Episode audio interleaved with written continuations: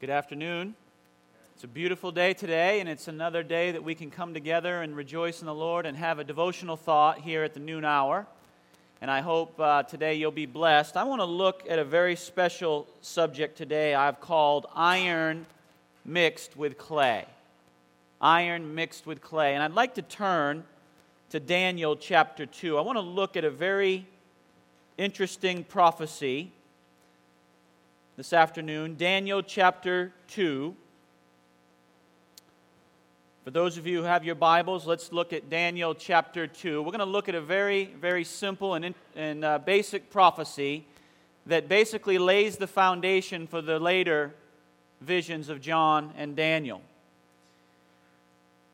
And we're going to start reading there in the second chapter of Daniel in verse 31. But before we read, I'd just like to bring you up to speed.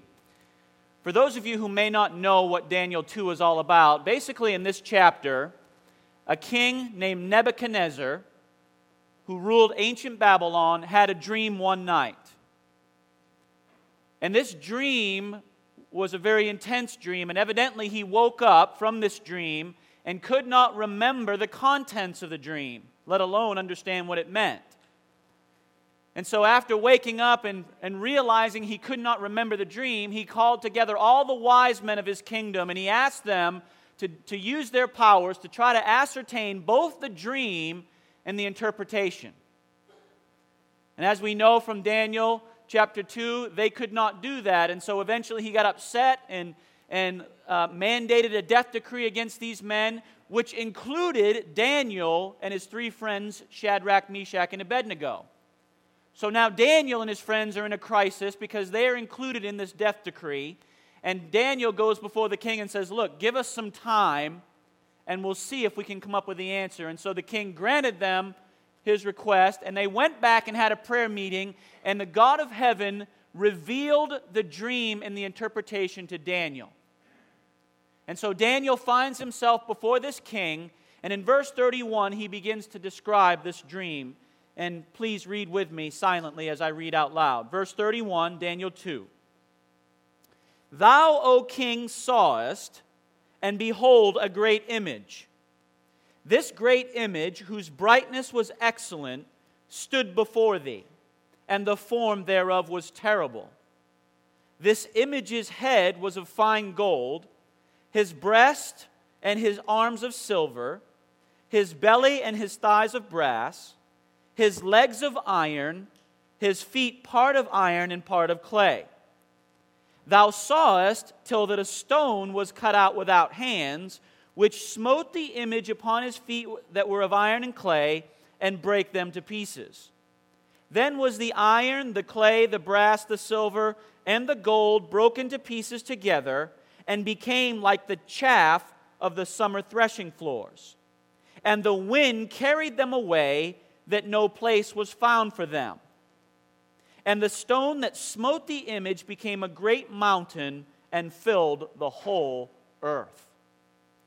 Now, I know that you're eating and I know that it's tough to concentrate, but I, but I want you to just listen to me very carefully. I want to describe to you the general uh, order of this dream, and then we're going to look at the interpretation. Now, here Daniel describes that the king dreamed of a great image, and evidently that great image was in the shape of a human being. It had a human form. That image had a head of gold, it had chest and arms of silver, belly and thighs of brass, legs of iron, and then down at the bottom on the feet, the feet were made of iron and clay. And then, evidently, a stone that's cut out without hands comes to the image. And it's interesting that the image was first hit at the feet. The stone did not hit the head of the image, it hit the feet of the image. And then, as a result of those feet being destroyed by the stone, the rest of the image was basically obliterated. And then that stone became a great mountain and filled the entire earth. Now, this is basically a prophecy that outlines a succession of world empires in history. Not every world empire, but a main general order of world empires. Now, beginning in verse 36, Daniel gives the interpretation. Daniel says in verse 36, This is the dream, and we will tell the interpretation thereof before the king. Thou, O king, art a king of kings. For the God of heaven hath given thee a kingdom, and power, and strength, and glory. And wheresoever the children of men dwell, the beasts of the field and the fowls of the heaven, hath he given into thine hand, and hath made thee ruler over them all. Thou art this head of gold. Now, right here, Daniel talks to Nebuchadnezzar and he says, Look, the God of heaven has given you supreme power and authority, and basically, you and your kingdom are symbolized by this head of gold. And so we can see that Daniel says very clearly here that Nebuchadnezzar and his kingdom of ancient Babylon equal the head of gold. And the record of history will tell us that Babylon ruled from approximately 605 BC to the year 539 BC, give or take a year. Okay? Now, if you look at verse 39, it's very interesting that Daniel outlines that there were successive kingdoms after Nebuchadnezzar's empire. Verse 39 And after thee shall arise another kingdom inferior to thee, and another third kingdom of brass, which shall bear rule over all the earth. And the fourth kingdom shall be strong as iron, forasmuch as iron breaketh in pieces and subdueth all things. And as iron that breaketh all these, shall it break in pieces and bruise. So here we see that after the kingdom of gold, Babylon, there, there will come a kingdom of silver, a kingdom of brass, and a kingdom of iron. Now, this may be elementary, but we understand that after Babylon fell, Babylon was destroyed by the Medo Persian Empire. And you'll find a brief mention of that at the end of Daniel chapter 5 when Cyrus the Great and his Persian armies destroyed ancient Babylon. And that took place in the year 539 BC. And we know that Medo Persia, that empire ruled until the year 331 when Alexander the Great and the Greco Macedonian armies defeated Darius III in the Battle of Gaugamela in 331, Alexander destroyed the Persian Empire, decimating that empire and bringing Greece onto the scene of history. So we can see that while the head of gold is Babylon and the chest and arms of silver are Medo Persia, the belly and thighs symbolize the Greek Empire. And the Greek Empire lasted until the year 168 BC when the Imperial Roman Empire conquered the Greek nation and, and really Macedonia in that year, in the year 168 at the Battle of Pydna. And so we can see again Babylon, Medo Persia, Greece, and then in 168, beginning with the legs of iron, imperial Rome. Now, what's interesting about this vision now is that verse 41 begins to talk about the feet of iron and clay. And this whole concept is a very, very interesting and revealing concept to consider. Now, in verse, 30, uh, in verse 41, rather, notice it says, And whereas thou sawest the feet and toes, part of what? Notice the term potter's clay.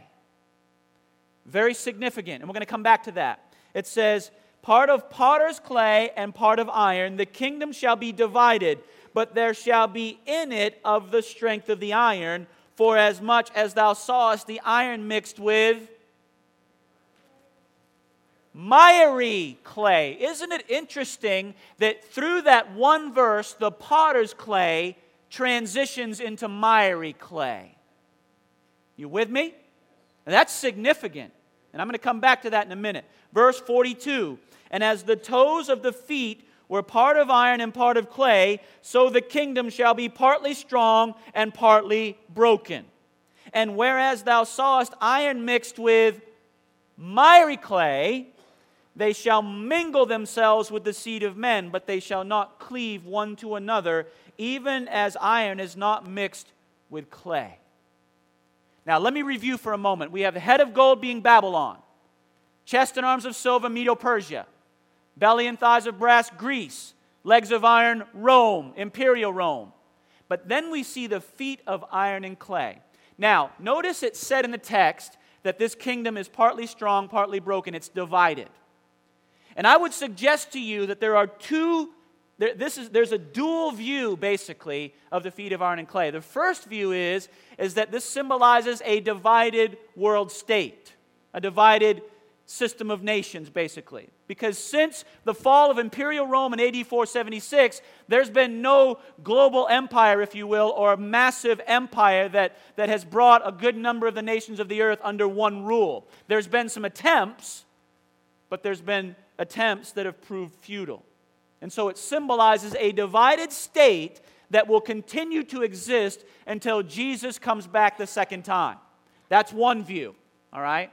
Now, the other view involves the potter's clay transitioning into miry clay. When you study the Bible, you will find that the symbol of potter's clay is quite often associated with God's people, God's church. You find in the book of Isaiah, the people of God say, Lord, you are the potter, we are the clay, right? But then notice it transitions into miry clay. And when you look at the concept of mire in the Bible, or miry clay, it symbolizes infidelity, unmoldability, whereas uh, potter's clay is moldable and workable, whereas miry clay is, is dirty and filthy and, and unworkable, unmoldable. And when you apply the concept of clay to a church, we can see that a once faithful church becomes an apostate church. And we find that the clay and the iron mingle and attempt to cleave. Now, when we think of the concept of cleaving, we think back to Genesis in marriage when a man shall leave his parents and shall cleave unto his wife, and the twain shall become one flesh. Well, in a sense, you can understand the iron to be a symbol of the state and clay as a symbol of the church in, a, in an attempt to mingle church and state in a union. But God tells us very clearly in the Bible that church and state can never mix. Jesus said, Give to Caesar the things that are Caesar's and to God the things that are God's. And so, what we see in the feet of iron and clay is not just a divided kingdom, but we see basically a symbol of the papal Roman Empire that came after imperial Rome and a global attempt, evidently, to unionize church and state. And, brethren and sisters, I'm here to tell you right now there are movements in progress that are attempting to bring church and state together. And we need to understand that in a nation such as America, we have a pillar of religious liberty that quite often we take for granted. But we are heading into a time when there will be an attempt by papal Rome and the nations of the earth to unionize and globalize a union of church and state, as depicted by this prophecy of Daniel chapter 2. Now, quite often we don't take the prophecy to this depth because quite often we stop at just this divided state. But the reality is, is there's a deeper meaning there. And we have to dig and understand. And when we study the prophecies of Revelation 13 and 17, we will see that Daniel 2 is a parallel to those. There will be a last day attempt to unionize church and state, as depicted by the mingling of iron and clay. Now, in verse 44, notice what God says here through the prophet Daniel to the king Nebuchadnezzar. And in the days of these kings, talking about the ten toes, the divided kingdoms, shall the God of heaven set up a kingdom which shall never be destroyed. And the kingdom shall not be left to other people, but it shall break in pieces and consume all these kingdoms, and it shall stand forever. Now, I'm going to come back to that because that's a very significant detail. Now, in verse 45, it says, For as much as thou sawest that a stone was cut out of the mountain without hands, and that it break in pieces the iron, the brass, the clay, the silver, and the gold, the great God hath made known to the king what shall come to pass hereafter. And the dream is certain, and the interpretation thereof sure. So, what we see here is that God says that in the days of this divided state, God is going to set up a kingdom. And that kingdom is described by a stone cut out of a mountain without hands. Now, I could spend a whole hour unpacking what that concept means. But I will break this down very simply to you and give you the short version. I believe, again, there's a dual meaning to this concept. Because whenever you look at a kingdom, a kingdom has two parts a king or a ruler, and then the subjects of that kingdom. And so when you look at the stone, that stone symbolizes both Christ, because there are many, many texts in the Bible that associate Jesus with a stone. And that kingdom also, or that stone also symbolizes Christ's kingdom because we are living stones built on the foundation of the chief cornerstone. And when you look at Zechariah chapter 12, verse 3, you will find God's people described as a burdensome stone. Now, let me unpack this for a second. When this stone comes and hits this image, notice it hits the feet. That's the union of church and state that is destroyed when Jesus comes again. But then notice the rest of the image is destroyed after that. So the destruction comes in two phases first the feet, then the entire image. And I suggest to you that Jesus, as the stone, comes to destroy the feet at the second coming. But then remember, Jesus, with his kingdom, will judge during the millennium. And then all the evil of this world will be destroyed in the final judgment in the lake of fire. Now, notice, go back to verse 35 for a second. I want to show you something. Then was the iron, the clay, the brass, the silver, and the gold broken to pieces together and became like the chaff of the summer threshing floors. And the wind carried them away, that no place was found for them. Where have we ever seen that phrase before in the Bible? Now, keep your finger there and go to Revelation 20. I want to show you something kind of interesting here. Revelation chapter 20, verse 11.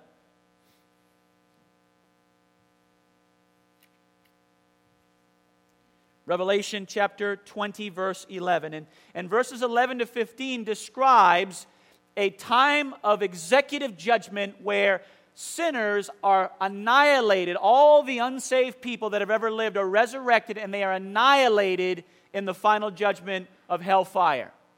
And in verse 11 it says, And I saw a great white throne and him that sat on it, from whose face the earth and the heaven fled away, and there was found what? No place for them, paralleling Daniel 2:35 that we just read. And so what I'm saying to you is, is that this stone comes and hits the feet, second advent of Christ, destroying the papacy and a global union of church and state. And then that stone also symbolizes Christ's kingdom, to where Jesus and his kingdom during the millennium judge the unsaved and then exact that punishment upon them at the end of the millennium, thus destroying the rest of the image. Okay? And then, of course, that stone becomes a great mountain and fills the entire earth, which is a description of how Christ and his kingdom, his people, his followers inhabit the earth made new, where righteousness and holiness will pervade in the eternal world. So, what we see in Daniel 2 is Babylon, the head of gold, Medo Persia, the chest and arms of silver, Greece, the belly and thighs of brass, Imperial Rome, the legs of iron, a divided state and a symbol of the papacy and a union of church and state with the feet of iron and clay, and then Christ's second coming and the judgment of the wicked, which will then lead to the eternal world all outlined in this simple prophecy. Now, here's a healthy side note that I want to I want to consider for just a moment. You ever wonder why this image is stoned and not hit with a baseball bat or destroyed in some other way? You know, when you study the concept of stoning in the Bible, there are several reasons why stonings take place in the Bible. Number one, coveting Babylonian goods, according to the story of Achan in Joshua chapter 7. Sabbath breaking, fornication, nature and idol worship, having drunkard children, adultery, and, all, and claiming divinity. These are all reasons why stonings take place in the Bible. And it's interesting that the very spirit of the papacy encompasses all of those things in trying to use the civil power to enforce religious beliefs. And that's why religious liberty is so important, and that's a whole side note. But let me bring this home now. We've discussed a little bit of theology, a little bit of prophecy, but let me make this practical now, because that's what I've tried to do this week is try to make things practical. How is it relevant? That's the issue. What can we learn from this prophecy? Well, there's several things we can learn. Number 1, we can trust the Bible as accurate. Because through these pages, the Bible, centuries before these empires even came on the scene of history, the Bible predicted that they would come. And so this prophecy flies in the very face of skeptics who try to discount the inspiration of the Bible. This prophecy proves that the Bible can be trusted. Can you say amen? I was worried there for a second. All right. Number two, notice also that these empires of history, as they increased in power and scope, lessened in their value as far as the metals that represented them, which shows a degeneracy while increasing in power and scope, which shows the moral degeneracy of our world and how we are in basically the, the time, a time of very deep, deep immorality in our world today. Very interesting observation. Number three, clearly this prophecy describes that our world is in a divided state right? And number four, we can see very clearly that we are living in the final hours of Earth's history because we're right in the feet and toes of the statue. So we're living on the precipice of the eternal world, friends. Now, that very fact leads us to a very important consideration. Notice we're in a divided state. I wonder if this divided state, this iron and clay mixture, is an illustration of the spiritual condition of many of the hearts, even of God's people. When you look at your soul right now, is your heart divided? You with me? You know what, friends? We live in a world where there are so many distractions that we are clearly tempted on every side to have a divided heart. But the Bible very clearly says that iron and clay can't mix, sin and righteousness can't mix, worldliness and godliness cannot mix. But how many of us, even in this room right now, have a divided heart whose affections are divided between God and the things of this world? Right? God says, Come out and be ye separate and touch not the unclean thing. Christ and Belial cannot be divided. What fellowship hath light and darkness? Can two walk together except they be uh, agreed? The scripture reading, a house divided against itself can't stand, and neither can a kingdom. You see, friends, we need to realize that even though this prophecy contains a powerful historical lesson, and even into the future, that it also illustrates the condition of our hearts in this day and age, in that we are divided, brothers and sisters, not just as a church between each other, but inside of our very hearts. And we must get ourselves to a point where we do not allow anything to eclipse a wholehearted surrender to Christ, a heart that is single to the glory of God. So, where is your heart this morning, honestly? You know, that stone is going to come and pulverize the feet and the image. And if we have a divided heart, friends, and this is a hard truth, I'm not trying to beat, beat up on you, but I am trying to, to, to, to clearly try to awaken conviction within you that if we have a divided heart, we're going to be destroyed with, the, with this divided kingdom when Jesus comes. We must have a heart that is single to God's glory. I want to show you a scripture in Matthew chapter 21. Turn to Matthew chapter 21. Check this. This is an awesome, awesome text right here. Matthew 21. Matthew chapter 21. We're going to look at verse 42.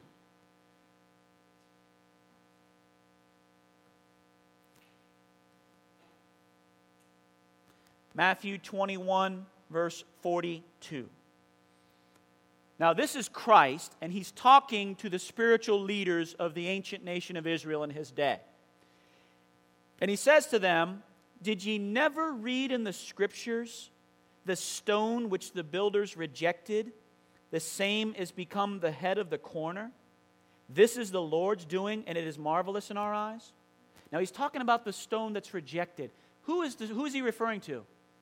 Himself, right? He is the stone.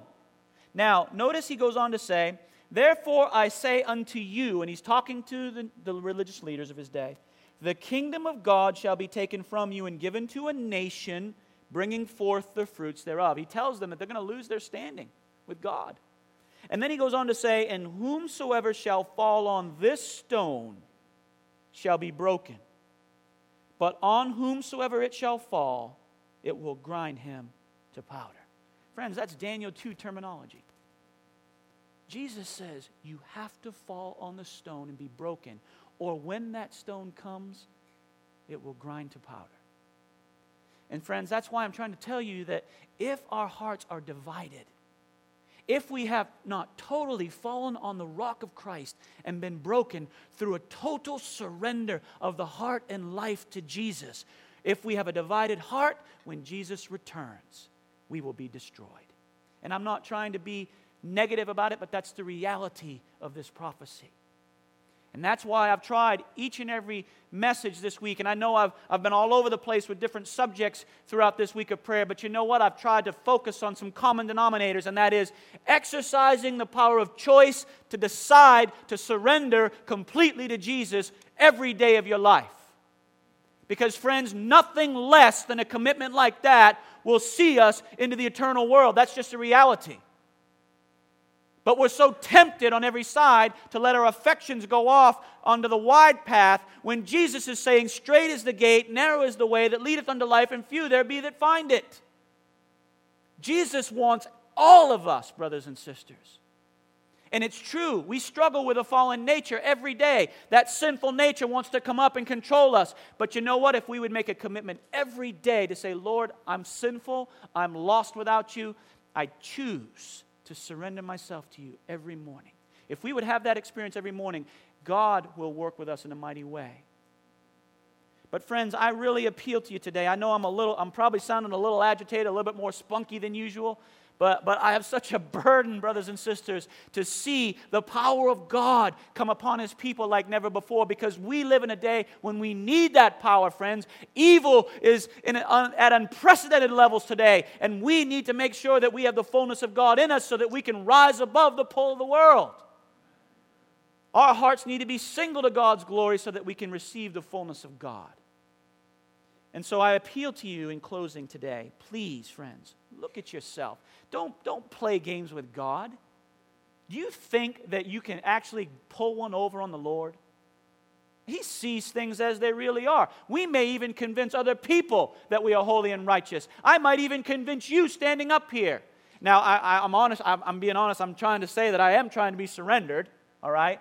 But, friends, only God knows the heart, and He knows what you're really like and not what you're like at church either, or at prayer meeting, or at these meetings, what you're like behind closed doors. And He wants us to be consistent, and He wants us to be single to His glory with an undivided commitment to Christ.